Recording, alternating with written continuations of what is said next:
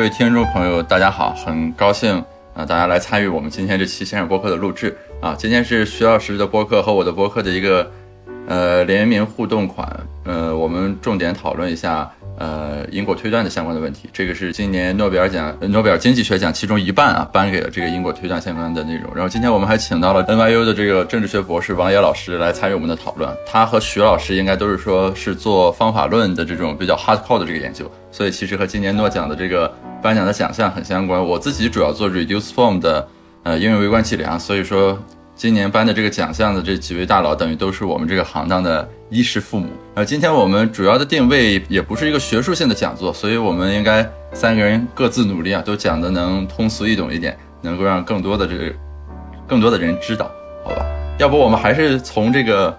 嗯，诺奖本身来说开去啊，从他这个颁设的这个，嗯，理由和两位几位获奖者的原因。这个我先来 brief 一下吧，就是因为很多人可能不太了解，今年的诺奖颁给了三个人，但它其实是两部分啊，就是有很多媒体会说三个人得了诺奖，其实是应该先是二分再二分，是颁给了两部分，一部分是给了 Card 表彰他在劳动经济学方面的贡献，另一个部分是同时颁给了 Angrist 和 Imbens 来表彰他们在方法论方面的这个贡献。我们今天应该是主要。呃，讨论后半个部分，但其实今年诺奖设置比较巧妙，因为 Card 本身也等于是通过他的一个文章，把 DID 的这个呃方法进行了一个极大的推广和普及。那我们就首先来说说他们的这个呃贡献和获奖表彰的原因吧，好吧？我首先这个有点不同意见，我觉得其实还是不能说是颁给了两个领域，因为如果你仔细读他的那个呃颁奖的理由的话，他说是 design-based causal inference 或者 causal inference using Observational data 就是用观察性的数据来做因果推断，呃，在这个大伞下面还是有一定的就一致性的 consistency 的，所以不完全能说是是一半颁给劳动，一半颁给呃这个因果推断。对，然后然后其实我我得首先带我自己说，然后可能也也替王野说，我们是算是是这个旁门左道，我们是在政治学系，虽然我们因为这个政治学正经的做不下来。啊，就结果只能做这个跟方法更接近一些的，还是用了一些我们之前的经济学的训练吧，有有这方面的关系。我先说我自己吧，王野待会儿可能自己可以自己说。所以我相信这边听众肯定有这个经济学科班出身的比我们更懂的，包括统计学科班出身的，呃，比我们更懂的。如果说错了，这个不是经济学的问题，是我的问题。我其实在这点上是不同意徐老师的观点的。我觉得在某种程度上呢，我们政治学的现在的方法论的研究呢，可能比计量经济学家跟因果推断还更接近一点。那因果推断在经过了这么多年，它才在经济学里面得到了一个诺奖的承认。但是在经济学内部，其实还是有很多反对的声音嘛。那些做 structural 的大佬，其实还是觉得啊，你们这些东西呃就是太简单了，没有理论，就是没有经济学的基础。那政治学呢？它本身也就没有什么基础，所以说大家对新的方法接受起来反而反反而比较容易。我刚以为你是要黑经济学，结果是自黑是吧？我不是说它没有这个理论的基础，政治学的理论基础是很深厚的，但是在方法论上呢，它可能没有经济学那么强的一个计量的传统。呃，经经济学的搞理论计量的人那么多人拿了诺奖，对吧？那政治学家可能在方法论上呢比较灵活一点，哎，看到一个新的方法能够适用于他的研究问题，他就直接拿过来用，不太在乎研究方法上的传统。哎，所以在这一点，我想我们可能算是不能算是旁门左道，我觉得可应该说是独辟蹊径啊，还是不太一样。这个是另外一个话题，为什么政治学它接受 causal inference 比较容易？我觉得相对经济学有这个知识社会学的原因，因为有一些做得很好的学者，他碰巧是统计的训练啊，所以他就顺便从统计那边直接就引进了，这是一方一部分原因。另外一部分原因其实跟你说的理论是有关系的，因为政治学里面。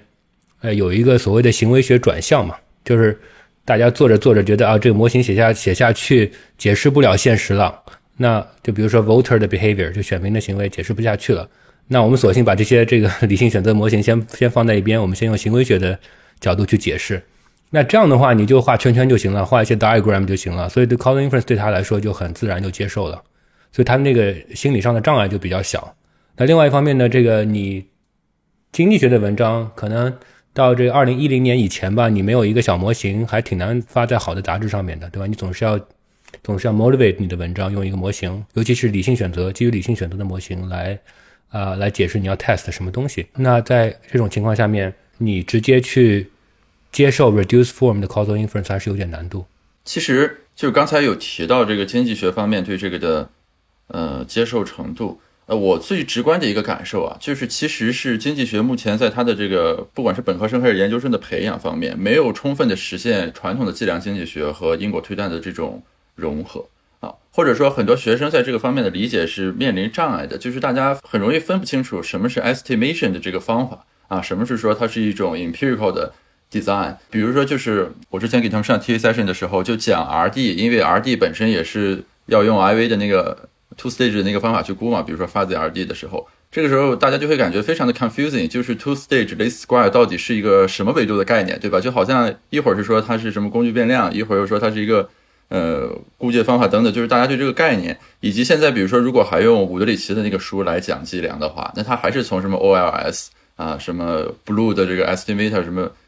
这个角度去讲，呃，所以就会导致这个比较割裂，这个就有点感觉就是。经济学因为在计量方面它有很悠久的这个历史和传统啊，但同时站在现在的角度来说，它就会使得它和前沿的那个融合就会始终有一点障碍。所以说，比如说至少光华现在他那个课总是这样分分着开，就是要有一个应用微观计量的课来讲 identification，然后再有一个伍德里奇的那课去讲那个 OLS 到底是什么。但其实这样就会搞得大家感觉会比较割裂一些，特别是如因为我们都是从下往上逐渐学习嘛，那同学在学这个课的时候，其实是没有我们站在后沿的视角所具有的这种认识去看待这些知识的，所以那个时候其实就会感觉非常的庞杂和无所适从。这个是个问题，但是又不是个问题，为什么？因为什么东西都得学几遍才能掌握。那都，我我我到现在都不能说掌握了一些基础的理论，所以可能他第一遍学的是传统的 approach，第二遍学的是 Neyman Rubin causal inference a potential outcome framework。然后第三遍学的可能是 Pirro 的 framework，然后他自己在折腾，然后也结结果发现哦，这几个 framework 好像也不是完全的互相抵触，这不是个大问题。但是你说的这个计量有它的传统，不管从发表上还是从呃做 research，我什么意思呢？就是一般来说，理论计量经济学家不做实证问题，然后实证的经济学家不做理论计量的问题。所以我觉得今年的讲倒还是挺有在这方面有突破性的意义。为什么呢？因为 Angrist。嗯，被很多特别特别理论的计量经济学家不认为是一个计量经济学家，认为是一个 labor economist。但是呢，实际上他是一个非常好的计量经济学家，他对应用，他计他对这个计量理论的呃进展和这个应用的推广做了非常非常大的贡献。包括这个 Hiddle 啊，Inbens，他是一个。当然，他是一个这个 hardcore 的 econometrician，但是但又他又是有有点，他很奇怪，他是特他特别在乎应用，他跟这个阿巴蒂有点像，他跟阿巴多阿巴蒂有点像，他们三个人我都认识，因为各种原因。啊，这个阿巴多阿巴蒂，呃，我我有一个场合我就碰到他，那是一个非常放松的场合，他就说，呃，这个那些没用的东西搞他们干什么？我搞的东西，他不说我搞的东西，他说我们搞的东西一定要是有人用的，我们才搞。我觉得 Hiddo 他有类似的倾向。所以他也写了很多 how to paper，就是怎么用这个东西，怎么用这个东西，呃，也产生了对这个应用产生了比较大的影响。我觉得这是很好。但这过去呢，我说的我可能对这个领域理解的不深啊，但是从我呃不同角度的这个呃道听途说吧，我觉得就大家不是那么认可这方面的工作，他们比较认可你发在可能 metric 上面的工作。那么大家对那些 how to paper 啊，就是是放在一边的。但我觉得这次让他们得奖呢，这也是一个，也是一个里程碑式的事件吧。我觉得，我感觉这方面还是有一个比较清晰的转向的这种潮流的变化。比如说，也包括这个计量、应用计量，嗯，和软件等等这些之间的这个协同，现在是变得更加密切和紧密的。比如说之前。其实还没有过去很久啊，我是一五年开始读博士，那个时候大家经常会说，就有一些前沿的计量方法文章我可以看，逻辑也懂，但是我没有办法去 implement，因为啊，对吧？就是不是所有人都具有这种 coding 和 programming 的能力。但是现在基本上在这个方面比较前沿的研究啊，在软件的同步研发等等这个方面，已经基本上变成一种很常规的这个操作，同时也是学者提升自己这个研究的影响力的一个呃重要的部分和环节了，其实是。所以，所以我觉得，我觉得这一次这些诺奖得主他最大的一个贡献呢，其实是推动了整个研究方法在不仅仅是经济学，是整个社会科学上的民主化。对吧？我觉得你如果在二十年前你想做非常好的经济学研究，哎，比如说你在中国，这是很困难的，因为你不知道这个前沿的方法，你怎么把它实践出来？你光看这个这些期刊上的文章很难学。但是有了他们这套方法之后，现在基本上是所有的呃社科学者都会这个 I V R D D I D 的三板斧，对吧？你拿一个中国的数据，可能跑一个简单的呃 D I D 的分析，你就能发在这个很好的期刊上啊，所以很大的程度的降低了进入的成本。我觉得这是他们对整个社会科学领域的一个非常大的贡献。我我记得我在说一个插曲，我记得当年二零一零年的时候，在北大中国经济研究中心，我在听讲座。那时候我就还有一年我就毕业了，还有半年我就毕业了。我听到一位老师啊，就是从海外回回来，是位中国人，华人华人的老师，我不太记得他是谁了。呃，然后这个在他做 seven 的时候，这个呃台下有一有一些老师就问了一些比较传统计量的问题，嗯，然后他就说，哎，你们应该去读这个 Angus 那本书啊，他这个写非常好，现在大家都都往那个方向去 converge 了。呃，我那个印象特别深，就其实是注解王野说的。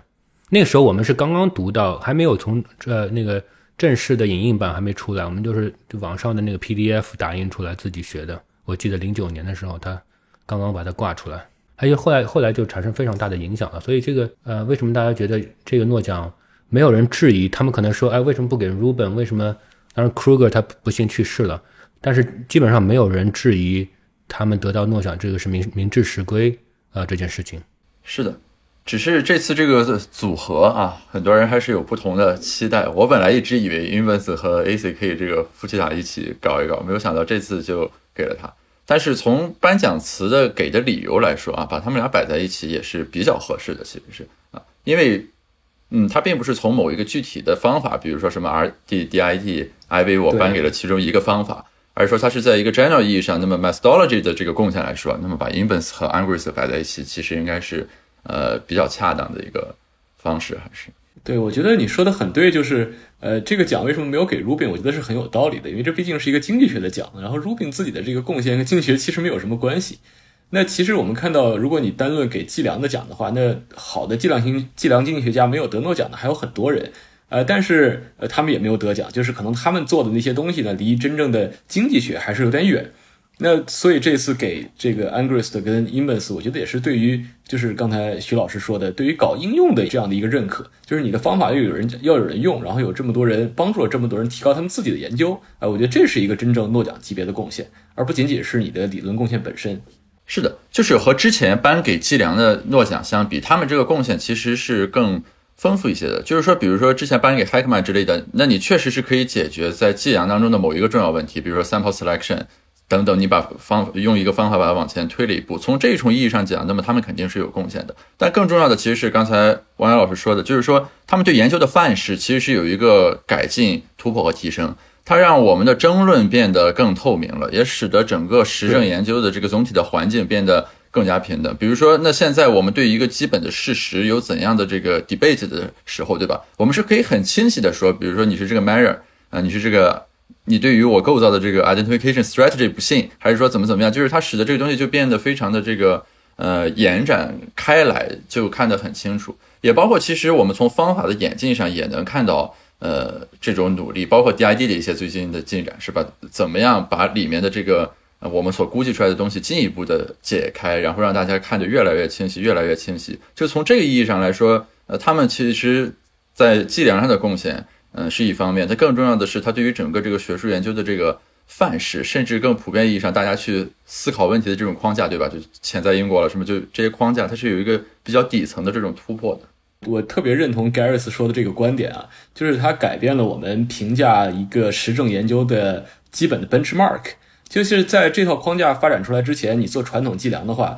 那我怎么评价你这个模型好不好？那很多人说，那你跑一个回归，你要控制哪些变量？那很多人说，哎，我应该去理论来决定。那理论很多时候它不能告诉你很多事情啊，对吧？那你到底是放年龄呢，还是放年龄的平方向呢？甚至你要不要放年龄的立方向呢？你要不要索性放一个年龄的多项式进去？啊，这其实是到底怎么样是对的，没有什么很好的很好的这个 justification 啊。那又又有很多人说，那我应该选一个预测力最强的模型。但是预测力最强的模型跟你解释力最强的模型呢，很多时候又不是一回事儿。对吧？你选了那些预测力很强的因素呢，它不一定能够解决你估计产生的偏误。那这个时候，我觉得就是 Garris 说的，这时候我们有了一现在这套模型这套框架出来之后呢，我们在评价实证研究的时候，我们有了一个基本的范式。其实大家都说什么 reduced form versus structural form，我觉得这是不准确的，因为我们现在更多的还是讲 design based versus outcome based，对吧？就是我们要从实验的视角出发来去思考你的实证研究，你永远有一个 ideal experiment 在你的当你的背景板，你从这个角度出发才能够评判，呃，这个研究呃实证做的扎不扎实，而不像原来那样，就是大家纠结于要放哪些变量，那那样就变成了公说公有理，婆说婆有理，变成了很多时候就是意气之争。我觉得这是一个非常重要的他们的贡献。对，它改变了大家这个研究设计的基本的流程，啊，包括就是对，虽然我们有时候是先收集数据，然后再去分析数据，但是他会说，哎，即使你在收集数据的时候，甚至在之前，你应该想一想你的设计是什么，你的这个 treatment assignment 是什么。呃，即使你是分析一个别人收集的数据，你也要想一想，啊，这个我是不是能够找到一些所谓的自然实验，然后去 isolate，呃。呃，some variation in the treatment，some exogenous variation in the treatment。然后这，如果你看这个诺奖的这份呃报告的话，他们试图把这个呃 Card 和 Angry Siemens 的这个贡献联系在一起，就是用这个 design base 的角度去联系的。他第一段就说啊，呃，Card 的贡献可能是第二段吧，呃，贡献是这个 natural experiment。因为如果你这样他们这么说的话，就能够跟这个二零一五年的诺奖联联系起来了。二零一九年颁给了这个 a b g b a n g 呃，Duflo 和 Kramer，这个主题是 Development Poverty，然后方法是田野实验，然后今年呢是颁给这三个人，然后呃，主题你可以说是劳动经济学或者偏劳动经济学，也有发展的问题，然后方法是自然实验的三板斧吧，两板斧至少是，它没有特别多的这个涉及 RD，但至少 DID 和 IB 都涉及到的。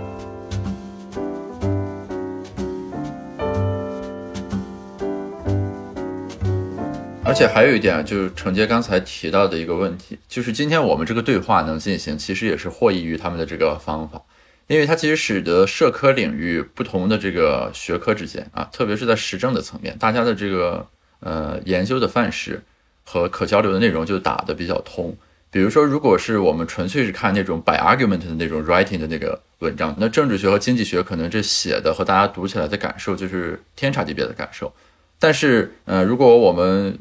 读实证的这个文章的话，那么大家虽然各自所用的那个 trick 其实会略有不同，比如说政治学里的一些 test，经济学不太做，对吧？然后经济学有时候一些那个 robustness check 的那个包，呃，套装，政治学里面没有那么呃看重。但是就是说，大家在基本的方法上和这个作业流程上，你去 defend 和 challenge 一个研究的这个思路上，其实就非常一致。比如说，就我个人而言，可能也是因为我做政经的原因，那基本上政治学顶刊的那个 journal alert 我也。都会订阅，而且其中有很多和中国相关的研究，对吧？就是也包括一些什么用计量法学了、实证法学之类的这个研究。就是，呃，从这个意义上讲，我们各个学科之间的这种横横向的融合和跨学科的交流和对话，从它这里面获益非常多。所以我一直认为啊，就所谓经济学帝国主义，我认为第一代的帝国主义是指就是 Gary Baker 所引起的那种怎么样把经济学的范式普遍的引入到广泛的社会的研究当中去。但我认为当下这个经济学帝国主义更多呈现的，其实我认为是说这种，呃，因果推断了等等的这种比较普适性的工具啊，在某种程度上扮演了泛社会科学领域的基础设施的角色。但是，正如刚才两位提到的，最近的一个端倪，我认为其实是，呃，在政政治学领域，比如说，嗯，社会学可能还要稍弱一点。政治学领域很多方法已经在反向。嗯，引导经济学的这个应用了，走在前面了。比如说，我读的很多方法论相关的 review article，基本上都是政治学家们写的。比如说地理的断点啦，啊，IV 的，还有一般就是广义上的那种那个合成控制法之类的。这个好像经济学，比如说在这个方面反倒没有那么快啊。现在盖茨这一点是跟呃当年那个科斯他写的著名的《论经济学和经济学家》里的观点是一样的嘛？科斯当年反思所谓经济学帝国主义的时候，他就提了这样一个问题：说我们现在讲，哎，经济学是更优越的一门社会科学，那唯一的原因好像就是因为我们的数学工具更先进。那如果有一天，呃，政治学家跟社会学家也学到了这些，呃，数学工具的话，那么经济学的优越性体现在哪里？那么经济学的边界又在哪里？他就觉得经济学的边界不是由你的方法定义的，是由你的研究的核心问题定义的。那所以我觉得，正如盖尔斯所所说啊，这样一个。呃，方法论的民主化呢，反而使得各个学科的人能够回去反思自己的核心问题。呃，反而在在扩大了交流的同时呢，也更加的明确了呃每个学科的边界在哪里。对于这各个学科的发展，我觉得都是一件好的事情。啊，我想说的是什么？就是这个为什么这个 Garris 说的这个现象有没有有没有道理吧？从我从我的角度来看，呃，一定程度上有道理，是因为这个政政治学啊，它没有那么分工没有那么细，所以呢，一些做实证问题的呃政治学家或政治学者，他也有一些时间可以去做比较 applied、比较应用的呃方法论的问题。你刚刚提到的几个例子，两个例子吧，都是这样的情况。那另外呢，就是呃，政治学里面现在还能够有这样的职业的激励，就如果你去做一些非常偏应用的工作、推广性的工作，比如说教大家怎么去做这个东西，就像 Evans 写的那个，大家怎么用 Matching 啊，啊，我和王野最近也在写类似的文章，呃，它还是有一些职业激励的，你不会说完全没有，呃，没有被大家看到或没有被大家认可，在。经济学里面，我觉得这个对至少对 junior faculty 来说，它是不 count 的，对吧？如果你发一个什么统，就是叫什么，呃呃，软件的杂志，根本是不 count。所以大家在早年的时候也没有激励去写软件包，不管是 Stata 还是 R R。即使现在就是特别有名的理论计量经济学家，他基本上也不写软件包，让别人去写，因为这个对他来说职业上没有激励。那像 i n v e n s 这样的。呃，我觉得是巨人了，在他他很关心他，我觉得他的关心超出了他自己发表的情况，因为他不在乎这个，在这个阶段，那他就很在乎这个领域到底怎么发展，呃，所以是这个。但是我还是要说，从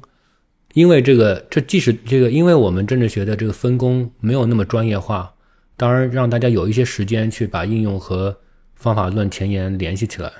但是它的一个一个这个缺点是什么？就是我们做的比较浅。这个毫无疑问的，这个文章的质量和深度，你跟 Econometric 或者 Journal of Econometrics 的上面的杂杂志上面的这个呃做比较的话，显然是呃后者要做的更加严谨，呃 rigorous 的多啊。但是呢，这个是有有个度的，对吧？就可能就是就是如果有如果有一个 spectrum 的话，经济学是在一个极端，如果你没有 limiting theory，你可能就发不发不了 Econometric。但是有时候大家，如果你是做 CS 的人，你根本不在乎 limiting theory，或者你搞 big big data 的人，你根本不在乎这个渐进理论，因为我数据非常大。那统计就统计这个统计学，它就比较开放，它就不是那么在乎这个，它也在乎，但它没有那么在乎，它感觉是在那个 spectrum 当中。那我们政治学就是啊，你反正搞出个结果来看上像像这么回事儿，你就发吧，大概是这样一个状态。那当然可能比这个我说的稍微好一些啊，但是但是还是要这个门槛还是要低很多的。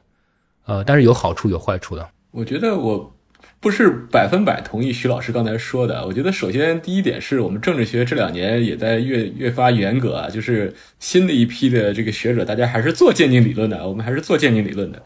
然后呢，但是呃，然后但是我觉得徐老师有一点说的是对的，就是政治学家对于应用还是更看重一点。呃，如果你比如说你在市场上找工作的话，你说我做一些应用的问题，同时我也懂统计方法。这样的 combination 呢，可能反而比你专做应用或者专做方法，可能还要更加的 popular 一点。呃，我觉得这是政治学跟经济学不太一样的一个职业机理。嗯，从这个角度来说，其实呃，经济学是有类似的转变的。我我我这个只能基于个人经验谈了，不是这个全局性的。就是比如说现在你看经济学呃 field top 及以上的这个文章，它越来越鼓励的是理论和。呃，实证相结合的一种范式，而且这里的实证不是指那种什么我先 model based，然后推出来一个 structural model 去估的那种实证，而是说就是呃 reduce form 的非常 clean cut 的这个 empirical evidence，然后再有一个这个模型来总体 rationalize 你的这种发现，以及两者之间可以互动，对吧？就是模型推出来的这种假设检验和实证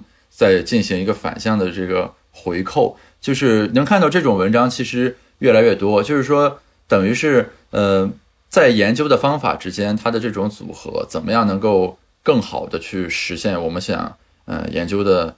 内容？我们都在尝试用这个方法，就是更多的去思考工具如何为我所用，而不是你被这个 field 和方法反向圈在里面了，然后你去搞一些这个东西。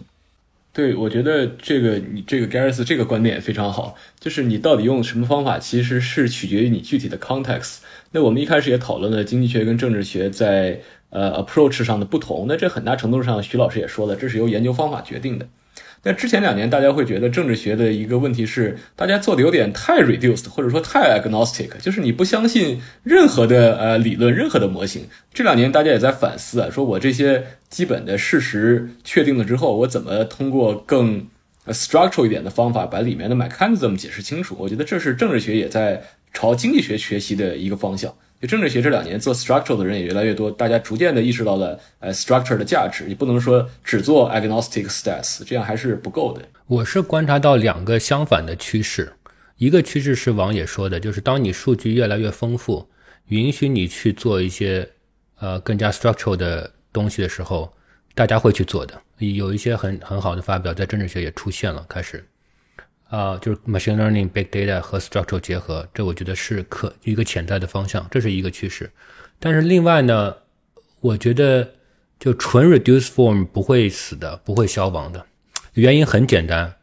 呃，就是第一个是它是它是民主化的，它很多人会用，它很多人没有接受过这个 structural 的训练，像像我们啊也可以写文章。另外一个其实是被业界推动的，业界它不在乎 structural，它不在乎你 structural 生成的 counterfactual。他在乎的就是我 A/B test 是不是能让大家持续的打游戏，这是他在乎的。持续的刷刷刷这个抖音，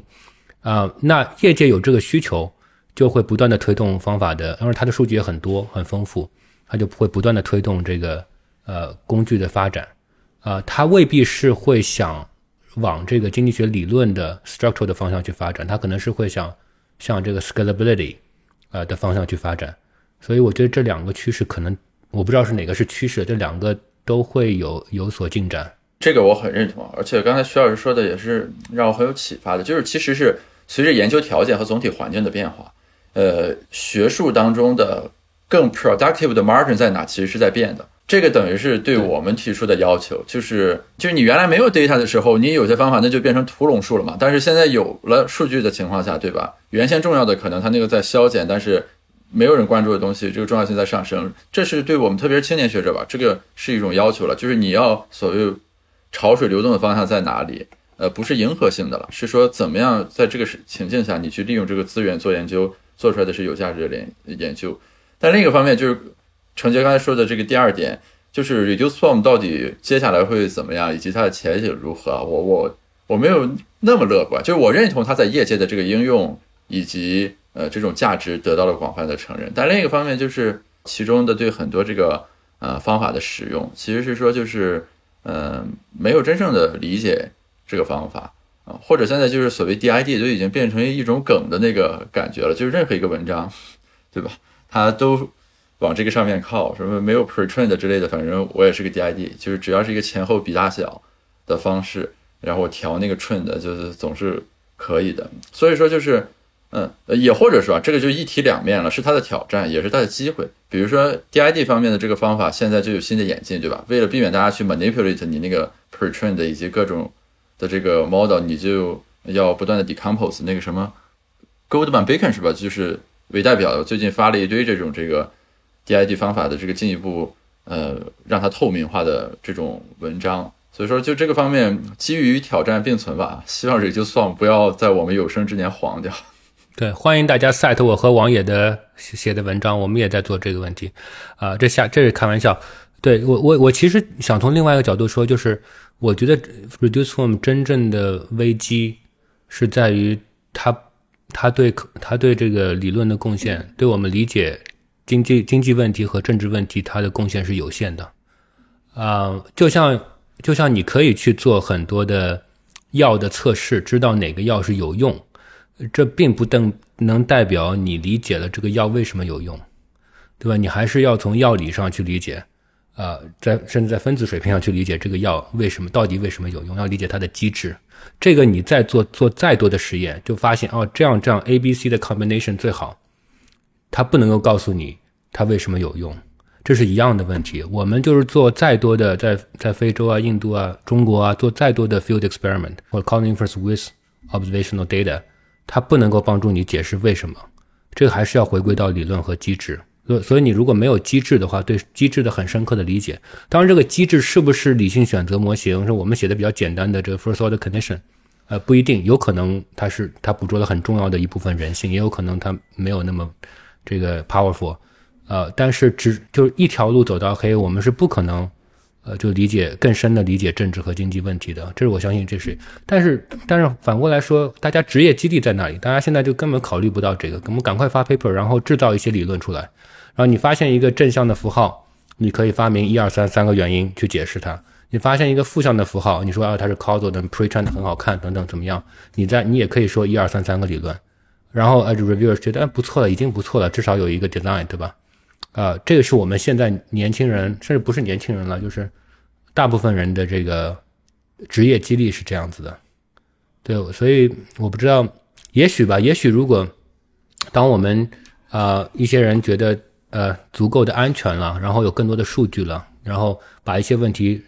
安安静静的做下来，去更深入的研究，也许可以有一些有一些进展。但我觉得这整个的大趋势还是在变化的。呃，这有点回到为什么，就是回到我们一开始讲，为什么 Angrist 和 i n b e n s 他们这一批工作在经济学产生了这么大的影响？那其实我觉得从学科的发展脉络上来说，是因为经济学在。这样一场所谓的可执行性革命之前，已经积累了太多的理论。就如果我们看前几年的诺奖，对吧？这铁肉啊，然后甚至更早的一些的制度经济学啊，更早的一些信息经济学啊，机制设计的奖，就是有非常非常多的理论已经在那里了。大家不知道怎么去 test 这个理论，就哪个理论更加的符合实际。那这个时候时代需要这样一场呃实证上的革命，然后这场革命就应运而生了。所以这也是呃时势造英雄啊，才产生了这这这样的这个三位诺奖得主。在政治学里呢，我觉得我们今天也有这样的困境，就是之前大家积累了太多理论，然后我们现在检验了理论，检验理论之后，大家又觉得，哎，我只有一个 reduce form 的结果，我还是不满意，我还是就是徐老师说的机制不清楚。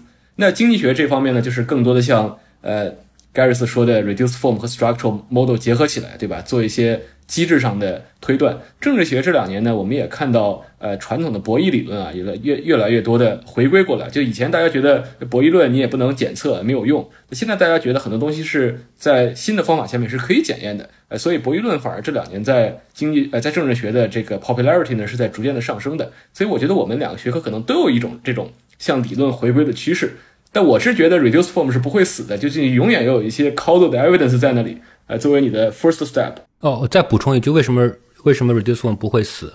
我们现在各个学校、大学都在搞 data science 学院，对吧？那 data science 是什么？我转过一个图，就是蛇吞象变成一恐龙，就 data science。那我我理解就是 data science 其实就是。呃，比较大规，如如果真的是 data science 的话，现在把什么东西都叫大数据，这个这也没办法，一千个样本也是大数据。呃，我们先不说这种这这种情况的大数据，如果你真的是大规模的数据，你有 scalability 的问题，那我觉得 data science 在处理的问题其实跟 reduce form 处理的问题差不多。啊，一般先是上来画画图，不管是散点图还是派图还是柱状图，对吧？呃，大家也看到一些什么天猫啊、什么双十一啊那些所谓大数据的分析，当然那个是真的大数据了，但是那个分析其实很简单。然后呢？如果现在我现在他们 hire 了很多经济学甚至政治学毕业的博士生，然后把一些经济学和政治学的 reduce form 的方法拿回来，呃，应用，然后做一些分析，这当然很好了。我不是批评我这这当然是很好的一件事情。那他们有没有可能去做 structural 呢？他们可以做，他们可以跟学界的人合作，但他们自己没有这个动机去做，没有这个激励去做。他们要解决的是，我怎么去打打败我的竞品，对吧？我怎么去？有有更更多的流量，他们不关心这个机制是什么，啊，这个就是分工不一样，所以我觉得 reduce form 不会走的，就是这个 data science 现在就就在做这个事情，说白了。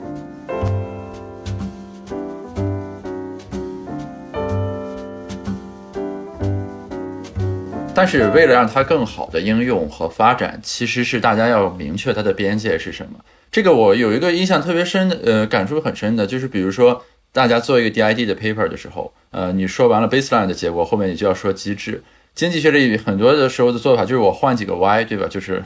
我一开始看的是那个，然后我说机制，什么我用人力资本什么都做一做，然后我 replicate 一些 paper 就发现，你如果用后面它作为机制的这些变量去做 pretrain 的什么那些 test 的时候，基本上都通不过。所以其实就是说你在前面啊，就非常 technical 讲，你在前面，呃，你在你的这个 main results 上建立了这个 DID 的可信性。然后在后面就划过去了，它的这个可信性，这是一个很好的论文的主意，我觉得我们可以谈一下，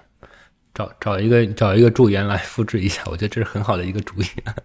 对啊，就是你这个论文，你的 DID 的可信性，对吧？你在前面 defend 住了，然后后面你就划过去了，说我换了五六个 Y，那你其实理论上来说，你应该要保证这五六个 Y 都要符合 DID 的基本的这个要求，你才能说我真的做了个机制检验，对吧？但其实并不是这样，所以说就是呃，我觉得 Reduce Form 它的这个普及和推广这个阶段，现在是这个就是非常的呃如火如荼，但是反过来讲，就是有一些进一步的这个思考，其实是。呃，要再去想的，对吧？呃，这个不同方法也不一样。比如说 R D，它就始终对，嗯，这里我想到一个问题，就是有点矛盾，我没有答案。我想问你们两位一个问题，就是现在大家都抱怨，就是这两个有有点矛盾的事情。一个事情是大家抱怨经济学的文章或者其他社会科学，包括我们政治学的文章太长了，呃，正文三十页，附录五十页，做各种 robustness check，然后其实也并不能够帮助我们理解这个核心事实。这是一一种批评，另外一种批评就 Gareth 刚刚讲的那种批评，就是啊，可能主要的结果还还有那么回事儿，但其他的机制其实也讲不清楚，或者其他的这个证据，呃，边缘性的，我们叫 suggestive evidence，我们这是一 coded language，你说 suggestive evidence 就是说我这个是啊，就基本上没有什么 evidence，就就是比较弱的啊，那这个怎么这么怎么去调和这两个矛盾呢？那我我就一直觉得，我们老讲这个 reduced form versus structural form 是不对的嘛。我们还是要回到 design based 这样一个基本的哲学上来，就是你要首先有一个 design，你要把你的 design 写下来，就是你的 potential outcome 都是什么，你这可能的机制是什么，就是你要在做一个研究之前，你的理论应该先有了，然后你才要知道去 test 哪些可能的中间变量，对吧？你不能说我找到了一个主结果之后，我再去找一些理论来 test 中间变量，那这样肯定是有问题的。就是还是要把 design base 这样一个这哲学先明确明确起来，然后哎才能谈呃具体的发现是什么，就否则又变成了大家找变量，嗯。但是我退一步问你这个问题，我我当然同意你这么这么说，但是这个是说的很美好，但实际上大部分研究者还是在拿别人收集的数据啊观察性数据在做分析，那你不能说这些工作不重要，对吧？这个前这个 Augustin 等等很多人都在都在。就质疑，就你你这个实验到底，呃，这个探索的问题域有多广？也许你做的确实很 solid，你在你在这个实验设计的框架内，呃，背景内做的很 solid，但是那个探索的问题域太小了，因为可以做实验的地方太少了，那怎么办？就还是这个问题。那我们描述数据，如果我们其实还是一个 norm 的变化，就一方面，对吧？这可能是往两个极端走。一方面，你如果要呃建立因果推断的话，你要做的更 design based，就是设计上更重要。但是同时，你要对描述性的研究更宽容，是不是这样子？对对，我觉得这是一个学术界的呃发表激励的问题。就是，呃，我确实同意徐老师说的这两方面。我觉得我们要把研究的目的区分开来。有一些研究，你就是为了检验你的一个有因果关系的理论框架。那对这种研究呢，我们就要更加的注重你的 design 一点，对吧？但是很多时候，其实呃这种探索性的研究是往往没有被给予足够的重视。所以我觉得是应该有更多的描述性的、探索性的工作，来帮助我们建立一些基本的事实，然后去更好的，无论是发展理论也好，还是开展因果推断也好，这是我非常同意的一点。所以，我们政治学，比如说我们 NYU 的一个毕业生 Kevin Munger，现在在搞一个期刊，叫呃，就是描述性的定定量描述期刊啊，他就只发描述性的文章，呃，大家很很喜欢，觉得这是一个新的趋势，我觉得很有意思，可以看看他们接下来两年会怎么样。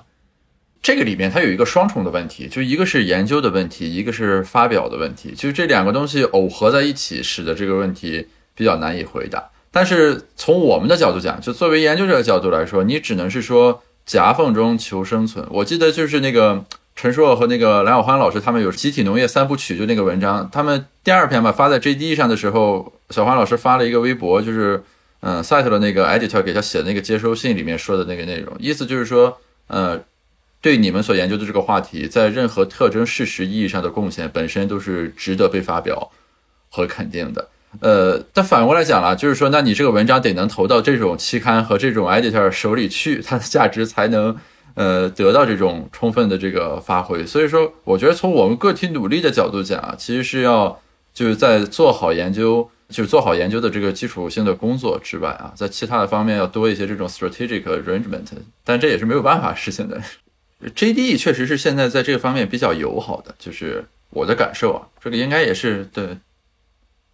对对对，而且就是一些比如说对于重要事实的刻画啊，当然也要有 strategy 了，就是你不能说完全是一个 stylized facts paper，但是他会比较看重这样一些东西。如果你做的是比较扎实的话，这个是一个很明显的转向。就是如果我们就看这个 Field Top 的这个 taste 来说的话，从 GD 上能感受到这个特质。不过这也有一个原因，是因为我们现在的 talent supply 一下子增加很多。就因为我自己有时候也客串给经济学审稿，就我发现我发觉这个为什么会找到我来审稿呢？因为呃中国的文章太多了，需要一些经济学领域以外的这个审稿人，不然审不过来。很多杂志甚至就是从 top 从这个最 top 到这个 field top 都有很多关于中国的论文，因为其实。中国的这个经济学家越来越多，越来越好，做得越来越好，所以这个 supply 也提高了。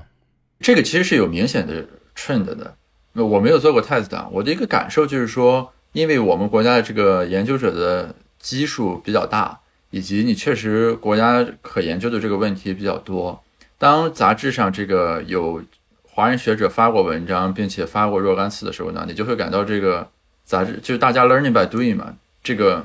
中国的这个学者文章就会越来越多，有几个比较鲜明的杂志，比如说 Management Science，还有那个 JABO，就是什么 Journal of Economic Behavior 什么 and Organization，就是对对对，就是大家还是勤劳勇敢。嗯，这当然是件好事了。就是我觉得对年轻学者的，包括我们在内啊，就压力都是都是比较大。但是我不觉得是个卷，我觉得是就是就是 supply 比较多，然后然后有一个 quota 在那里。嗯，那大家就竞争竞争压力肯定比较大一些。就我我是在国内读的博士嘛，就是呃，我开始读博是一五年，毕业是二零年，然后在做博后这几年，能够感受到的是，就是从国内这角度而言，呃，大家在博士生培养方面和国际接轨的程度是有上升的啊。比如说现在在读的，就我接触到光华或者国发院的学生，很多也是具备能够发就经济学方面 field top 的这个。实力的，其实这个是很难的。就是我刚入学，比如说一五年的时候，那个很难想象，就是你本土培养的博士能发个 field top，大家就发中文什么，就是只能这样。但现在就明显这个在接近，所以特别是作为研究者，我觉得我们对卷的认识应该是会更深刻和全面去把握的。它就不单纯的是一个说那种无谓的资源消耗式的那种感觉了，更多的还是说一种激励和竞争的机制，让大家总体再往上走的感觉。对，当然这跟我们今天讲的这主题有关系，就这个方法论的民主化有关系，对吗？大家掌握了这个三板斧之后，或者一些实验方法之后，呃，很多问题都可以研究了。这个就是有一些国家的经济学家垄断经济学或者社会科学的这个状况改善了，其实是。对，我们可以再往未来看一看啊，因为之前其实是想聊聊这方面的问题的，比如说现在刚才说的那个。Reduce Form 的三板斧，什么 DID、IV 和 RD，其实方法上还是有很多新的进展的。我觉得最突出的就是 Synthetic Control，还有 Bunching、Notching 什么那一系列的，就是说这个或者说是叫广义 RD 足的那种那个呃方法。还有一方面就是 AC 为代表的，比如说就是把 Machine Learning 呃等相关这个东西和呃计量等等的。相结合啊，这几个的进展不太一样，但都是新近出现，而且就是我们基本上可以判断，在未来是会有比较好的这个前景的。不知道两位老师在这个方面应该也是有自己的关注吧？这个应该你也很有发发言权吧？你的博士论文应该就是用了这方面的数据，对吧？我不知道方法上是怎么样。我我对 synthetic control 嗯了解的多一些啊，bunching 其实是因为它的方法本身需要 administrative data 那种的，你才能去观察那种那个。数据上的 pattern 嘛，所以说就是，呃，没有找到很好的应用场景啊。理论这方面我是呃有过一些涉猎，然后 machine learning 相关的那个，其实我是有简单的做一些，呃，但是一个感受是，除了 synthetic control 之外啊，后面的这个，比如说 machine learning 和计量的这些结合，呃，离呃大范围的应用以及更直接的回答经济学关系的问题，这中间还是有一些。距离虽然 AC 已经在这方面做了很多工作了。你之前准备的这个提纲里面说，为什么 Susan 没有 Susan AC 没有得奖？嗯，哦，大家应该知道 Susan 和 Hiddle 他们是 couple，他们是夫妻啊。然后 Susan 是下一届的美国经济学学会的主席，呃，president president。为什么他没得奖？因为其实就你刚刚已经说了，就是大家还没有直接看到，呃，就是技术和。计算和经济学结合的成果到底是什么？它的意义到底是什么？大家还需要时间去积累吧。所有人都觉得这是个很重要的方向，而且，呃，这个业界和经济学界，啊，甚至在一定程度上，经政治学界的结合越来越紧密。现在我们很多的政治学的博士毕业生都去 Facebook 这样的公司，呃，去去去去工作。但是大家还没有看到这个这个结合它到底对经济学理论本身意味着什么，对吧？如果我们说诺奖的背景的话，它最终还是回到对经济学学理论的贡献，它这是个落脚点，啊，这是为什么？就显然，我觉得这是不奇怪的。苏赞今年没有拿到，这就是因为大家还没有看到它到底的这个影响到底是什么。然后，如果可能给的话，我觉得 Victor 其实 Victor Chan 朱可朱可夫同志，呃，也是一个候选人，因为他做了很多基础性的呃工作。我想我们应该一个一个聊，因为你呃 Garris 一下子这个抛出了很多的问题。呃，首先我们说 DID 这一块，就是在呃 Panel Data 的分析上面，我觉得呃这其实又又可以回到诺奖的这样一个颁奖的这个奖是怎么分的这么一个问题来。其实我之前看到这个奖的时候，我觉得就很有意思。如果我们去研究一下，比如说 DID 的它的 intellectual history，就其实我们看到 DID 跟所谓的 Neyman-Rubin model 或跟潜在因果这些东西啊，其实没有什么太大的太大的关系啊，它是独立发展出来的一套呃这种呃 program evaluation 的方法。然后它的它的这个源泉呢，最早是上诉到。呃，十八世纪的时候，英国的 John Snow 医生，对吧？他在研究呃伦敦的霍乱来源的时候，做了那么一个经典的比较，就是我比较是离水井近的地方，还是离呃这个离水井远的地方，还是更容易发生发生这个瘟疫？那这是其实 DID 的源头，其实是跟所谓的潜在因果没有关系。那这两年，我想我们在 Panel Data 这一块的一个主要的进展，就是试图把这两个不同的文献结合起来，然后用所谓的潜在因果的视角去呃评判。我们在估 DID 的时候，到底在估计什么，对吧？我们我们这个背后的呃因果的假设是什么？然后这些假设是不是对于你的一些小的 perturbation 是稳健的？我是这两年这是一个很大的发展，包括 generalized synthetic control 也是在沿着这个方向努力，对吧？我们是呃允许更加 flexible 的 model specification 啊，然后让它对于呃实际的数据更加的稳健。呃，我觉得这是这这两年 panel data 的一个走向。然后我们可以看。呃，Inbes 这两年自己也在越来越多的做 design-based panel data estimation，对吧？他这两年跟他的学生，包括也包括他的其他合作者，像 AC 写了一系列的文章，就是讲怎么从实验的角度去理解 panel data analysis。呃，我觉得这是这两年很大的一个潮流。还有，当然还有一个就是我怎么更好的去评判呃它背后的识别假设。原来我们就是说我们看一看 pre-trained 怎么样，哎，你足够平我们就就过了。但是这两年大家说。哎，这个多平算是平是吧？这是一个很大的问题，其实，所以这两年有很多这方面的讨论，那这也是一个很有意思的呃前沿的工作。对，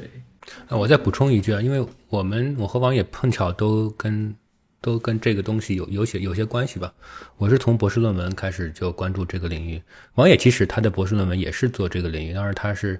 呃应用在这个 spatial data，就是更更加丰富的数据。它不仅有两个 dimension，而且那个。Unit dimension 你还有更多的信息，那 panel data 呢？你那个 unit dimension 不一定有很多信息，你只知道它是不同的人追一直追踪了他们，但是不知道他们之间的关系，啊，所以呃，我我想这个沿着王爷刚刚说的再补充一点，就是什么呢？我不知道大家有没有感感觉到，就如果这边有呃上过高级计量的呃这个同学，呃这个经济学的同学，其实我们在。教这个因果推断的时候，或者跟这个 program evaluation 相关的章节的时候，包括用使用这 Angus Pischke 这本书的时候，会发现一个很奇怪的现象，就是前面一部分是非常的 potential outcome，非常的基于这个 Neyman-Rubin model 的，然后到了这个 panel 之后呢，呃，它就变得非常的这个基于 parametric model，就我们开始写这个 model，这 alpha beta，就是然后什么 c a s i t 这种东西，对吧？这这个是一个。就刚刚王也说的现象，就是在很很多时候，其实我觉得 Angus 其实是负有一定责任的。就他呢，因为他那个书之后，大家都觉得啊，fixed facts 就是 DID，DID 就是 fixed facts，反正都是 parallel world worlds。然后这个只要是这个 parallel worlds，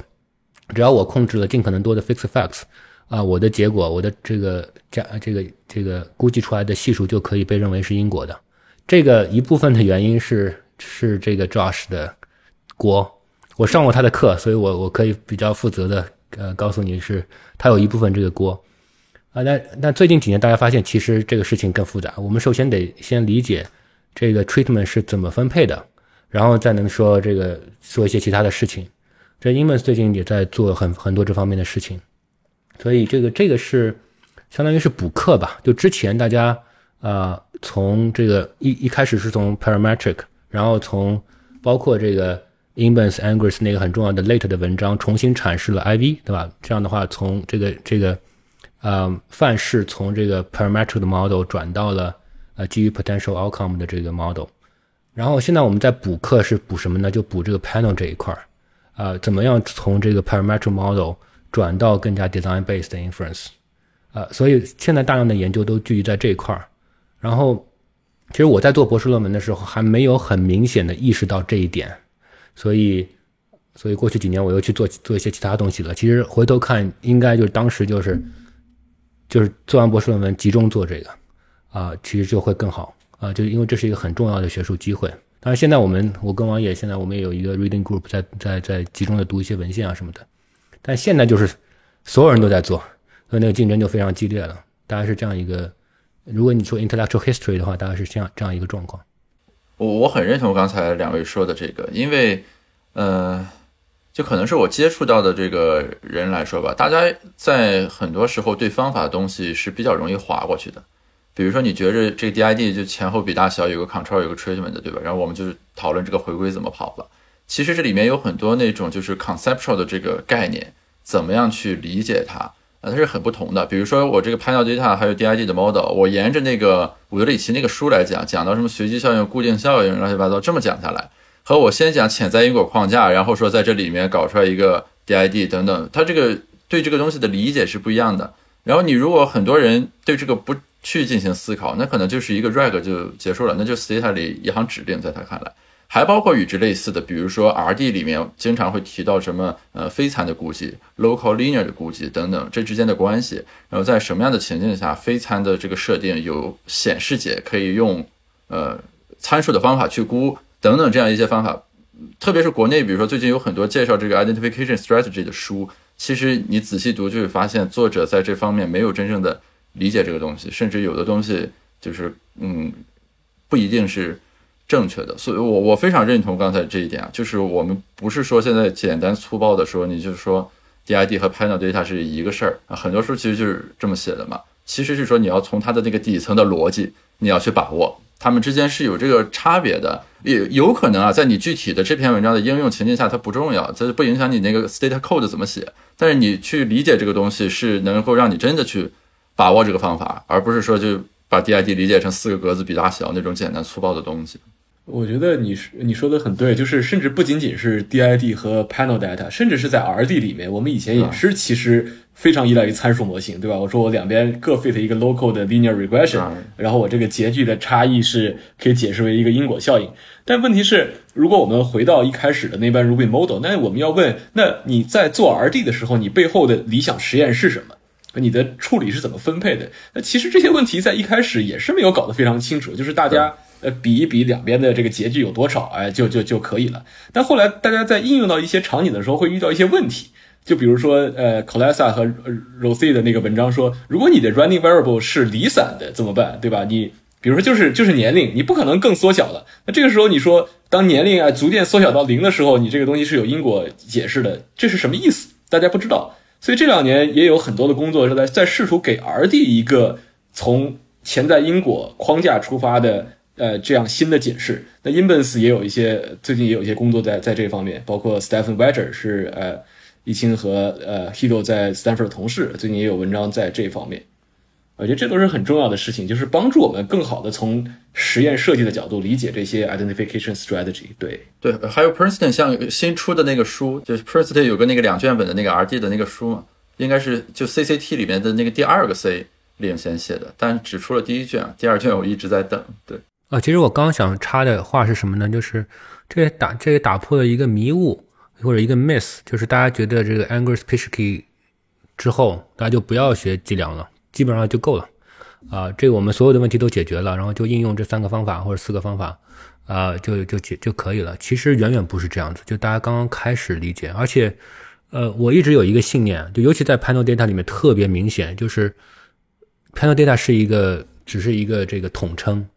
有很多不同类型的问题，啊，比如说 t 和 n 的相对的大小，比如说它有内部有没有组的结构，比如说它有没有网络。比如说它的效应会不会扩散？就其实对不同的应用，可能都要用不同的方法。我觉得这是未来这个方法发展的方向。这当然是件非常好的事情啊，就是我们这样的人可能可以谋生，因为不是说一个方法就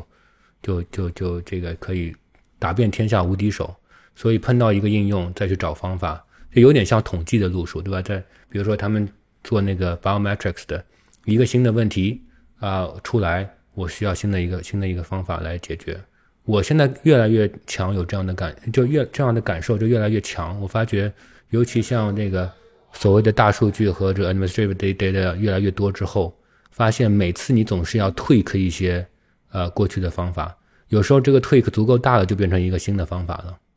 所以，所以对于我们来说，这也是一个启发吧。其实，你说 AC 和 Hado、苏亮和 Hado 他们在做什么？其实也就是，就是在不同场景下我怎么去应用，对吧？就是很多的这个方法是被新的应用所启发的。呃，那个哥伦比亚大学的这个 Andrew German 他有句名言吧，他说：“所有的统计都是应用的，就没有理论理论统计这件事儿。当然，其实是有理论统计的，杂志也有。但是他的看法就是说，你在理论理论的统计。”方法也是解决应用问题的，呃，我去我其实是比较认可这个这个看法的。如果你是纯解决一个不存在的问题，那个统计没有什么用，啊，但是大部分其实你很高深的统计都是为了解决应用问题的。而且我我是一个数学系的本科嘛，对吧？从我们这个经过数学系训练的人来看，那统计的数学基础确实是没有那么的，就没有没有用到那么复杂的数学工具嘛。那大部分东西你你用微积分和线性代数其实都是能够理解的。对，所以应用才是最重要的，呃，这也就是为什么我们需要有计量经济学家，为什么我们不都不都变成统计学家算了，对不对？因为有的问题，统计学家他不知道具体的 context，那他不知道在这个 context 下最适合的问题，那为什么我们需要这个 political methodologist？因为政治学也有自己的问题，还需要你 design 一些新的方法，我觉得这是未来的一个很好的趋势，就是不同学科的学者呢能够互相借鉴。哎，从对方的方法中学到能为己所用的这些东西，然后再把自己的这些经验哎推广到其他的学科，哎，成为一种更加的兼容并包的趋势。哎，我觉得这是很好的。但是这又回到说，为什么这次诺奖重要？这也是一开始我们一直在讨论的。这因为是大家现在讲一种一种语言嘛，那大家可以互相交流，那交流的门槛明显变低了。我就觉得我每次见到统计学家，就是搞因果推断的统计学家，比见到政治学家很多时候要亲切一点。哎，我们说的真的是同样的语言。哎，这是一个我觉得很好的现象。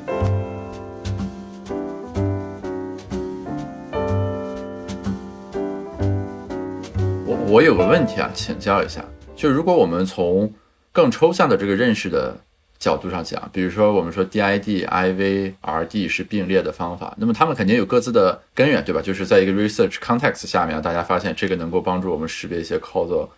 呃的这个 effect。如果我们反过头来看，就是这些方法摆在这儿，那么与它们并列或者平行的这种方法，就是我指的是新方法还未知的方法啊，会以什么样的方式形成或者产产生？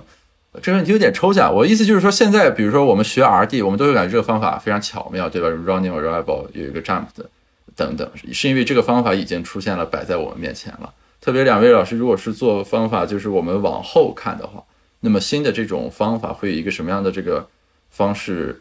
嗯，产生出来？当然，其中最重要的路径可能依然是说在具体的 research context 下面去衍生出来。或者说从有点偏哲学或者那种就抽象的那个角度上去讲啊，就是方法之方法那种感觉啊，就是新的 RD 或者与就是这种量级的方法会有什么样的端倪？这是我个人很好奇的，纯粹是个人好奇的东西。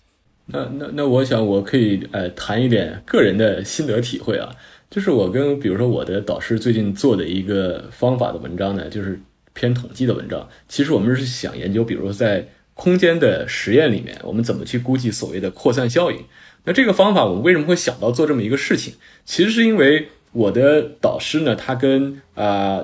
就是诺奖得主啊那个那个 Michael Kramer。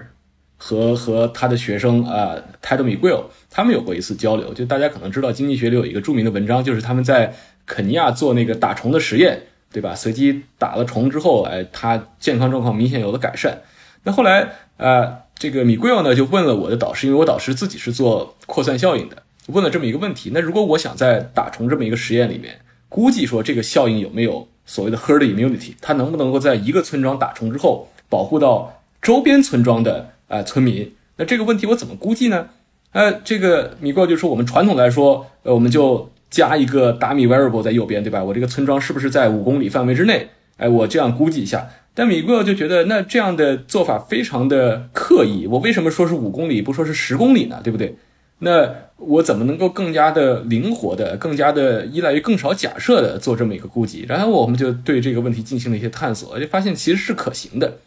然后我们的理论呢，可能其实早就有了，统计学家早就知道这是什么，可能七十年代就发明出来了。但是把这两个东西结合起来了，你就发现还产生了很多新的东西。哎，包括你现在我自己的博士论文做，我怎么把这套东西用在面板数据里？哎，它有时间维度的时候又会发生怎么样的不同？也有很多人在做，如果我把它应用在社交网络里面，会有怎么样的不同？那显然，空间、时间和社交网络，它们都有各自不同的，比如说物理性质。那在不同的物理性质呢，其实蕴含着不同的假设。那其实你说我们怎么去呃，在怎么去开发新的方法？就是你说的方法之方法是什么？其实我觉得所谓的方法之方法，就是我们对这些我们研究的事物呢，有着去去有一个更深的理解。就比如说我们原来可能不太知道在面板数据里面时间到底是什么，啊说在田野实验里面空间到底是什么。现在我们有了更深刻的认识。比如说在社交网络里面，呃，社交媒体上面，这个网络到底是什么意思？它扮演了什么样的角色？哎，我们对这些问题有了更深刻的认识的时候呢，我们自然就需要一些新的方法。新方法，我觉得就是呃，自然而然就生发出来。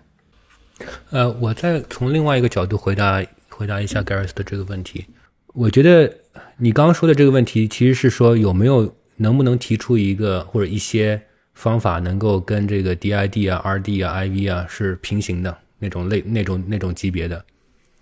我觉得是非常难的，因为如果你做到了，这是非常非常大的贡献。呃，synthetic control 可能是比较接近的一个，然后这已经被呃 Hiddle 和 Susan 在一个 review 的文章里面说是十五年来最重要的 causal inference 的贡献。他们为什么这么说呢？就是因为你说的原因，就相当于呃用一个很奇怪的数据形式，呃去，而且是一个新颖的方法去解决一个呃特殊的问题。我跟大家，如果听众朋友们不熟悉的话，syntax control 是处理什么问题呢？那 panel data 一般来说，我们是假设，呃，n 很大，t 有时候很小，有时候很长，这个取决于你的设置。呃，很很很小的时候有小的方法，很长的时候有很长的方法。那 n 一般是比较大的，对吧？就是就面板嘛，面板你肯定是那个板是比较宽的，那可能可以比较窄，可以比较厚。啊，但是这个。现在可能就处理的是什么问题呢？就是说，如果加州啊，他最有最有名的一篇文章，他说加州通过了一个法案，那个法案对加州有什么用？然后呢，我拿那加州只有一个州，所以它不那个 n 是很小的，在这个 case 里面就一个就一对吧？就 trade unit 就一，然后你的 control 呢，美国就这么五十个州对吧？有些州还有一些其他的事情都不能用，你可能只有三十个州可以用作为你的控制。那 n 整体上是很小的，而且是那个 traded 那个被干干预的那个。呃，数量又又尤其的少，但是你的 t 比较长，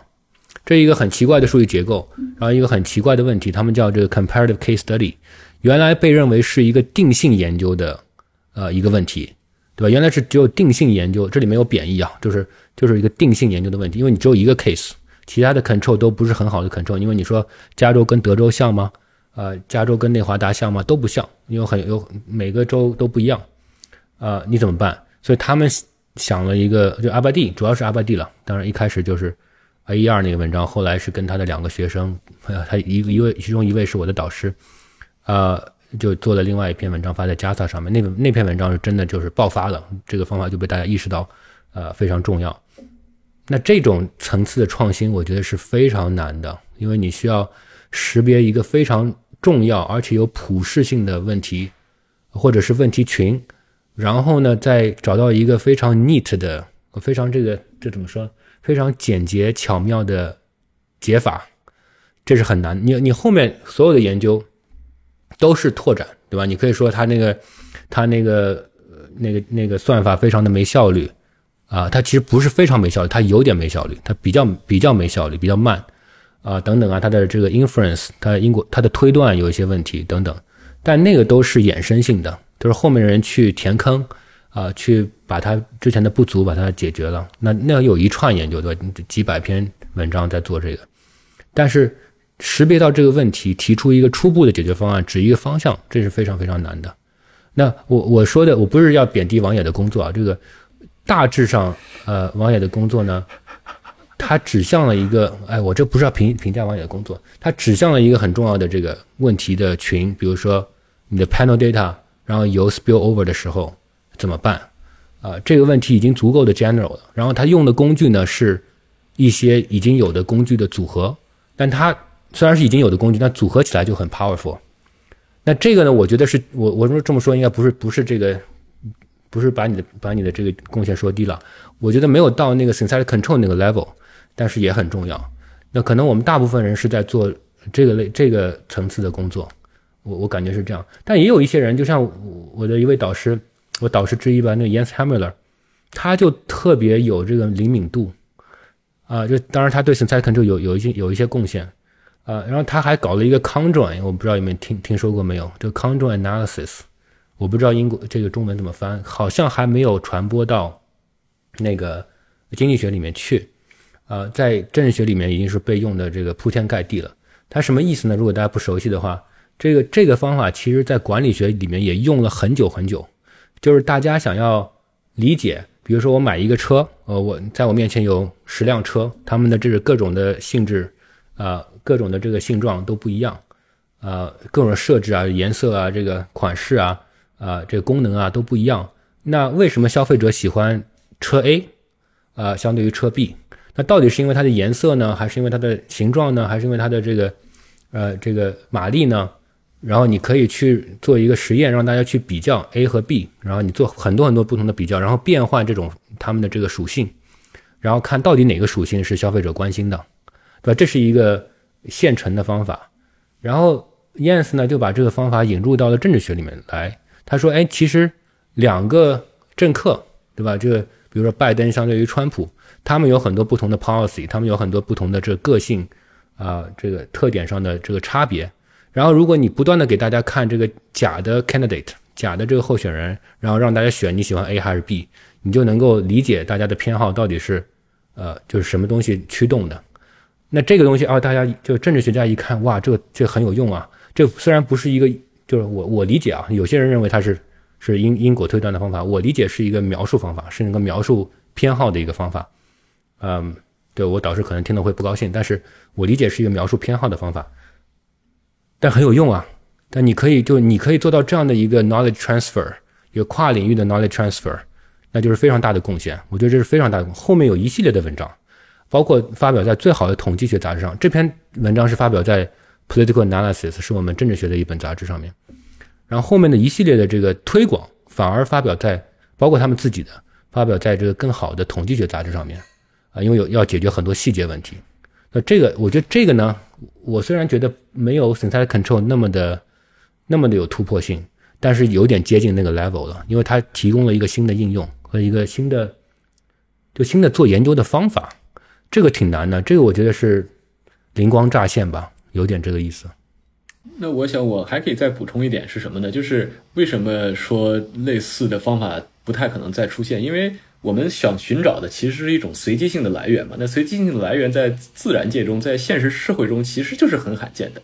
那可能大家能够想到的，就早都已经被发掘完了。然后要发现一个新的，跟之前迥然不同的一个随机呃随机扰动，我觉得这是一个非常困难的问题。但是这两年来，我们可以看到。呃，因为这个自然实验方法的普及啊，变得越来越流行呢，我觉得实验设计其实有了很很大的发展。那大家觉得我们为什么不直接去做实验呢？对不对？其实就是自然实验反过来推动了实验的发展。那在这一块儿，我觉得这两年其实是有很大的进步的。就大家怎么去设计更加复杂的实验，去识别内在的因果关系，呃，然后或者说让我们的实验结果有更大的外部效度，对吧？能够更加的推广到一般的情形。那我想举一个例子是，也是呃，易清在 Stanford 的同事啊，就是 Stephen w e g e r 他有一篇文章，就是跟 Uber 合作的，他就是怎么把机器学习跟实验结合在一起。他就是说，比如说在呃 Uber，它最大的一个问题是我这个每一个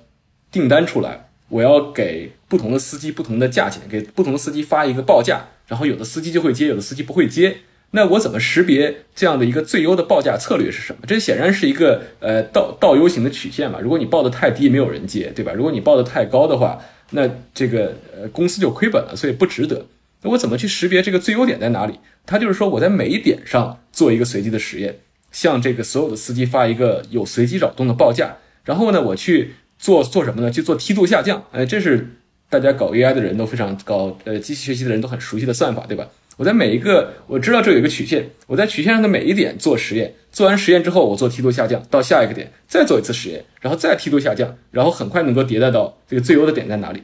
这就是一个我觉得是一个非常新的东西，然后呃，现在是在商业得到了应用，然后在社会科学里呢还没有太看到，呃，但是随着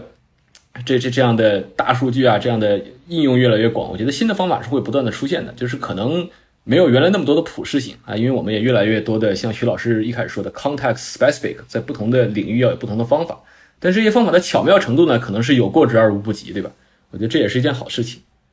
不会有滥用的问题。嗯，对我再举一个例子，正好讲到这个，呃，又是应用驱动的，我不知道有没有上升到这个 Gareth 讲的那种那种那种 level 的突破啊。但是我因为我参加他们这个讨论，每周有一个讨论，有他们整天都在讲这个，就是什么呢？personalized treatment。啊，就是就是基基于个人的给给药，这个问题意识来自哪里呢？就是比如说你说药厂吧，药厂开发一个新药，那如果你去看 ATE 的话，啊，或者你去看什么 Late 的话，就给愿意吃药的人，嗯，或者 CATE 什么 Conditional on 你的 feature 的 Conditional average treatment effect，那个可能效果都不明显，因为对一些人他就是没效果的，但对于有其中的一部分人，他是很有效果的。但如果你能够找到那一部分人给他们药，然后那个，然后然后估计一下平均效应，那个药就很有效，然后 FDA 就会 approve。但怎么去找到这波人？啊，这是他们就是我看他们这个因果推断组整天在研究这样的问题。其实是因为因为是一个 million dollar question，甚至 billion dollar question，对不对？就是你这个药能不能被 FDA approve？你要呃显示出，首先它第一第一轮做的是无害性，对吧？第一个第一第一轮的 clinical 呃上人的 clinical trial，第二轮上的就是要看有效性。对吧？第三轮是扩大有效性。那你在有论证有效性的时候，如果你能找到一波人，可能他们不是病的最重的，因为病的再最重的人，你再怎么给药，他都没用。可能也不是这个没病的人，就是病得很轻的人，他可能自动可以就恢复了，而是那那些当中的人，你怎么把这个曲线找出来，然后去估计他的这个药的效应？这个是他们在做的。这个还有一个在做的是什么呢？就是，呃，就是怎么去 sequentially 做实验。啊，这个就跟我们互联网大厂的这个需求非常相关了。就是我我如果去部署实验，我就是有有一万个人做，呃，你先一万个人做，然后再一万个人再做，再一万个人做，这样很做很没有效率。你先让一小部分人做，啊，发现哎这里好像这个效应比较明显，然后你再去找一波人，再去再往那个效应比较明显的地方再去继续做实验，啊，那个大厂的需求非常高，啊，所以现在是我觉得因果推断跟这个应用结合非常紧密。那你你说这个这种这种发展有没有上升到这个新的范式？好像都没有，就是还是就既有的方法上的调整、组合、匹配啊，然后然后适应这这个情境，但是都很有用，而且都是都是这个 very high stake，就是你的 funding 啊，不是跟我们好像关系远一点，也不一定啊，其实就不一定，就是谁知道呢？因为啊，这个经济学、呃政治学。这些这些方法可以直接用，就如果有大厂听到的话，哎，直接就 hire 过去了。呃，我我我今年有一个博士生，呃，去了国内某知名大厂实习，呃，他们就很喜欢，他们就没听到过一些我们用的非常基础的一些这个统计工具，他们完全没有听到过，这是国内数一数二的大厂，对吧？而且那个方法也是 scalable 的，他们就觉得，哎，你给我们讲一讲，然后他的这个暑期实习实习就变成了把那个东西。先写就把我们原来有一个 R 的版本，怎么写成一个 Python 的版本，等等等等，跟大家解释这个怎么用，啊，就是这样子。我觉得还是就是这个给我一个什么感觉，就是其实这个 knowledge 还是有用的，就是我们的做的东西还是其实是有价值的，啊，当然这不一定是说是对理解经济学或者说理解政治学本身有什么呃有什么用，但是在应用上面是有用的，大家是看到它的这个实用的价值的。感觉我问了一个，也是一个 meeting question，引发了两位老师很多的这个很有含金量的这个观点，特别是最新的研究的介绍。我们评论区有几个问题，要不老师回答？OK，这个评论区有一个问题，是易清老师，你你的最新的研究论文吧？关于 IV 的，特别是关于 IV 的系数大小和原来系数的是 估计的问题。啊，我我跟大家讲一些背景吧，就是我们最近做了一个。呃 survey，这就是一个 replication 的 study，就是把过去在政治学发表的过去十年里面发表，凡是我们能找到数据的都重新复制了一下。那发现一个现象呢，就是 IV 总是要比 ORS 得到的这个系数大。当然，这个本身不说明什么问题，因为如果你去看他们当年那个，就是我们诺奖得得主一开始写的文章，他们就有一个 puzzle，就是呃，就是这个 ITT 相对于这个 IV 总是要小一些，然后他们再去想这个 compiler 的问题，这是其实是他们寻找 compiler 的一个问题意识。这本身并不啊，并不并不制造出，并不是一个奇怪的事情。但是奇怪的是什么呢？就是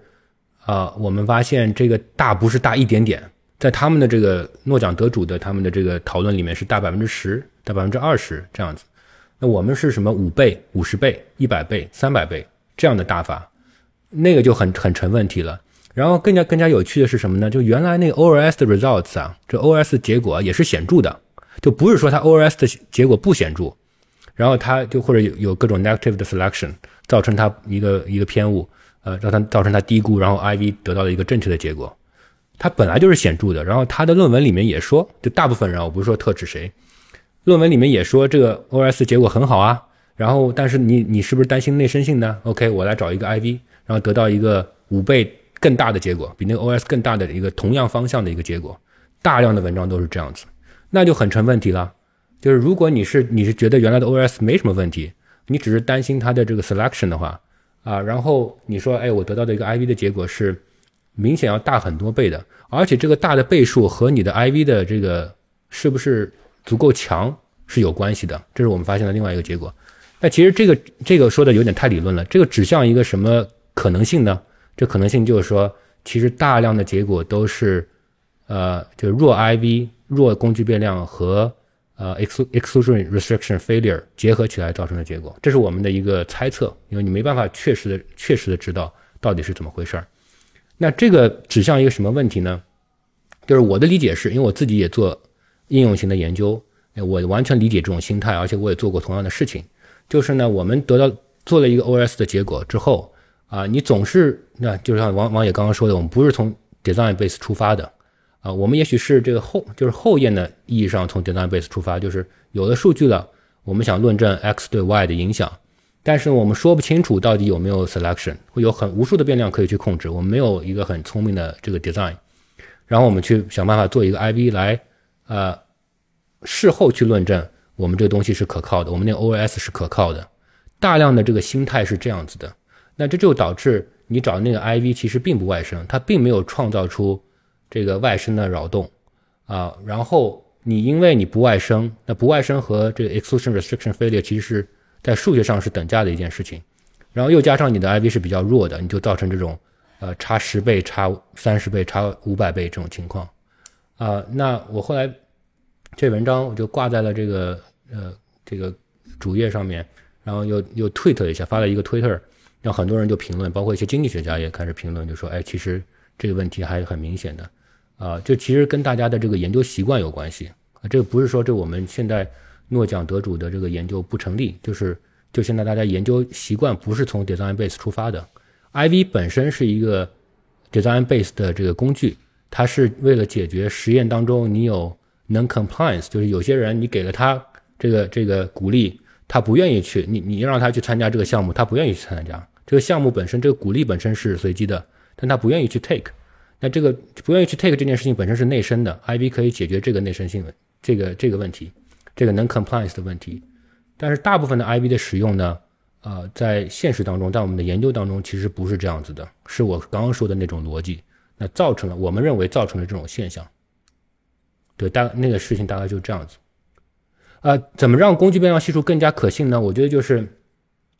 如果你的工具变量真的是有一定，你可以真的相信它有随机性的，什么情况呢？比如说它真的是一个 lottery，它真的背后有一个随机分配的机制，或者它是一个它政策上，它这个政策本身是有随机性的。比如说，呃，比如说这以色列分配法官，它就就真的是随机的，而不是是你 argue 出来它是随机的。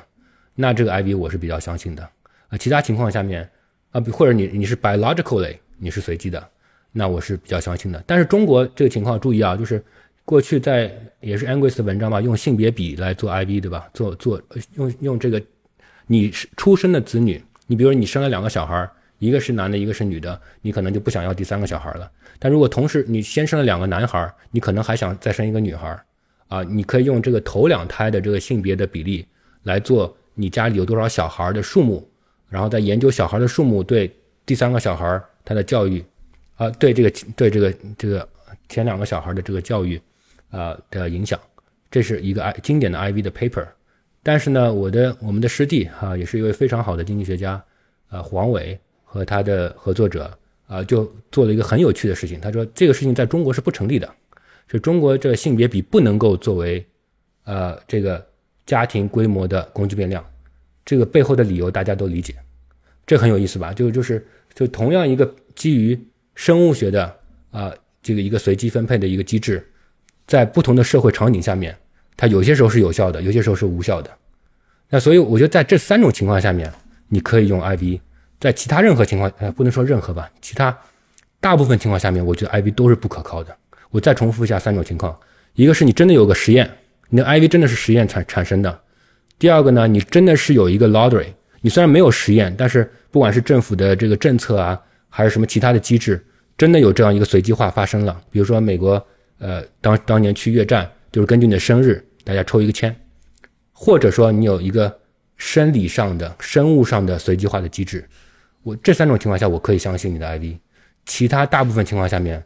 ，IV 都挺难说服人的。这是我现在比较极端了啊。当然可以有更弱一些的一些，可以退两步，但我觉得大量的都是都是有问题的。我不知道王爷怎么看这问题。呃，我非常同意啊。我觉得这个 instrument 绝对是最被滥用的一种识别策略吧，现在。嗯，那还有一些可能可信的，就是说你的政策，呃，确实是有产生了一种类似于断点的效果啊。这种情况下确实是可以用的。那就像发的发的 RD 了，对对对对。有些天气你你你也不能说天气完全不可靠，大量天气的作为 IV 的都不可靠啊。但是不能绝对的说，有时候如果你不是说气候，而是天气，有可能，比如那天的天气，有可能有一定的随机性。对但大量的这个 climate 或者地理作为 IV 的都有都很成问题。我我们的回溯性的研究发现都挺成问题的。呃，这个我非常认同。就在这几种方法里面，其实我对于 I 我个人啊，对于 IV 的这个依赖度或者说就是信任程度是偏低的。呃，这呃 RD 肯定是最 transparent 的嘛，对吧？DID 至少可以就是某种意义上检验。IV 当然也有它的假设，但从最底层的逻辑上来说，那几个都是难以说你直接去呃。就你可以检测它被违背了，对吧？但你没法 defend 说它的这个假设一定成立啊。而且刚才徐老师那个说的很重要，就是很多时候我们对于计量方法的应用是那种类似于围点打援的感觉，是你围绕你的那个 baseline 去为了捍卫它，然后搞出来各种零零总总的东西去围绕着它。这就回到我刚一开始说的，就是我个人在对于呃学 identification 的时候很在意的一点，就是大家要把握它的那个逻辑。而不仅仅是说把它当成一个应用，就是我们再跑个回归。好，我现在找个 IV 加上去，然后用 IV regress 再跑一个回归。就你如果这么理解的话啊，就是刚才说的那种坑，你就很难以避免。其实是，这个我们时间差不多，要不我们再看一下最后这个问题：实验研究如何检验机制在因果实验方面会让人。有一些研究吧，最近在政治学里面又是在政治学里的一些研究，呃，Koski Imai 和他的一些学生，包括我的另外一位导师 Tape Yamamoto，他们有一些研究，也发在像 JRSS Series B 这样的非常顶尖的统计杂志上面。啊，其实，呃，其实基本上就是两个路数，要么是加假设，啊，要么是这个 Multiple Arms，就是王野之前说的这个实验设计上面，呃，在设计阶段就去试图去理解。不同的机制，就你你不仅是一个 arm，你有 multiple arm，然后去做比较，大概是这两个路数，也有一些结合了，也有一些中间状态。这个在有这支文献叫 causal mediation analysis，其实原来经济学家可能到现在吧，现在也是经济学家是比较抵制的这个东西。呃，为什么呢？因为经济学家不喜欢画圈圈，不喜欢画圈圈，因为这个圈圈它背后没有理性选择模型，它没有 first order condition。我一开始作为一个受到经济学影响的人，我也有点抵制。但是近几年，我发现好像变得越来越流行。一方面是，像政治学发了很多文章，那我可能受的有有一些这个呃偏见，因为我看到就是都是这样的文章。另外一个是跟 CS 有关系，跟这个 Computer Science 的发展有关系，因为这套东西是 Judah Pirro 的 approach 啊，然后他呢，当然得了图灵奖了，他在计算机界是非常有影响，所以计算计算机科学家非常喜欢这套东西，然后开始影响业界等等其他的，所以他变得，然后他在比如说在这个心理学界，呃，在这个呃传染病学界都比较有影响，这个都是受统计学的影响，所以这东西还是有有比较大影响的。那经济学他不喜欢，是我刚说的是是他的学术传统的原因，我我的猜测是这样子。我说还有一个很大原因，当然是因为 code mediation 的条件非常之强，在实际的应用中基本上很难被满足嘛。那相当于是你要先做一轮 treat random 的 assignment，然后给定了每个人的实现之后，你再在这个基础上再做一轮新的 randomized assignment，就这是非常现实中非常难以难以实现的，就是这种双重的呃随机性。有一些近年来的实验尝试做这件事情，但是就就很困难。呃，当然这可能我觉得算是文献里的一个前沿吧，就是我们还不是很确定怎么更好的去通过实验来检验因果机制。那可能最简单的就是你做多个实验，但是你怎么把这多个实验给结合在一起，可能又是一个很大的问题。那当然跟他竞争的一个一支文献，这我们讲的太 technical 了，可能我们听众到时候都不愿意听了。啊，就是跟他竞争的一支实验是 Principal Strata，对吧？我们的 IV 就是它的一个特例。呃，这支当然跟 Rubin 的贡献 dona Rubin 的，by the way 是我的王者荣耀的 ID，但是我从来不打，啊的这个贡献很有关系。其实我个人是更喜欢这个 Principal Strata 这个这支文献的。呃，我们的这个北大的新新来新的老师呃刘诗尧，他的博士论文也是用 Principal Strata 来解决 Missing Data 的问题。我个人觉得他是他更让我信服，但是他在哲学观上跟 Pirro 是不太一样的。啊，这个我们可能没没时间展开了，就有点差异。对，其实今天我觉得为之后很多讨论可能，嗯，埋下了很多伏笔，但是不一定是我们几个人来聊了。其实有很多没有来得及展开聊的东西，比如说，即便在因果推断里面，什么因果图了，还有潜在因果的框架等等的，就是它之间的这个差别和联系。就特别是刚才王也提到那个 in intellectual history 的那个视角，我我个人其实是非常喜欢的，就是从这个角度出发。可以挖开很多技术背后的就是这个他思维上的一种演进的逻辑。我补充一下 Garis 刚才说的这件事情，就是关于因果图和呃 potential outcome framework。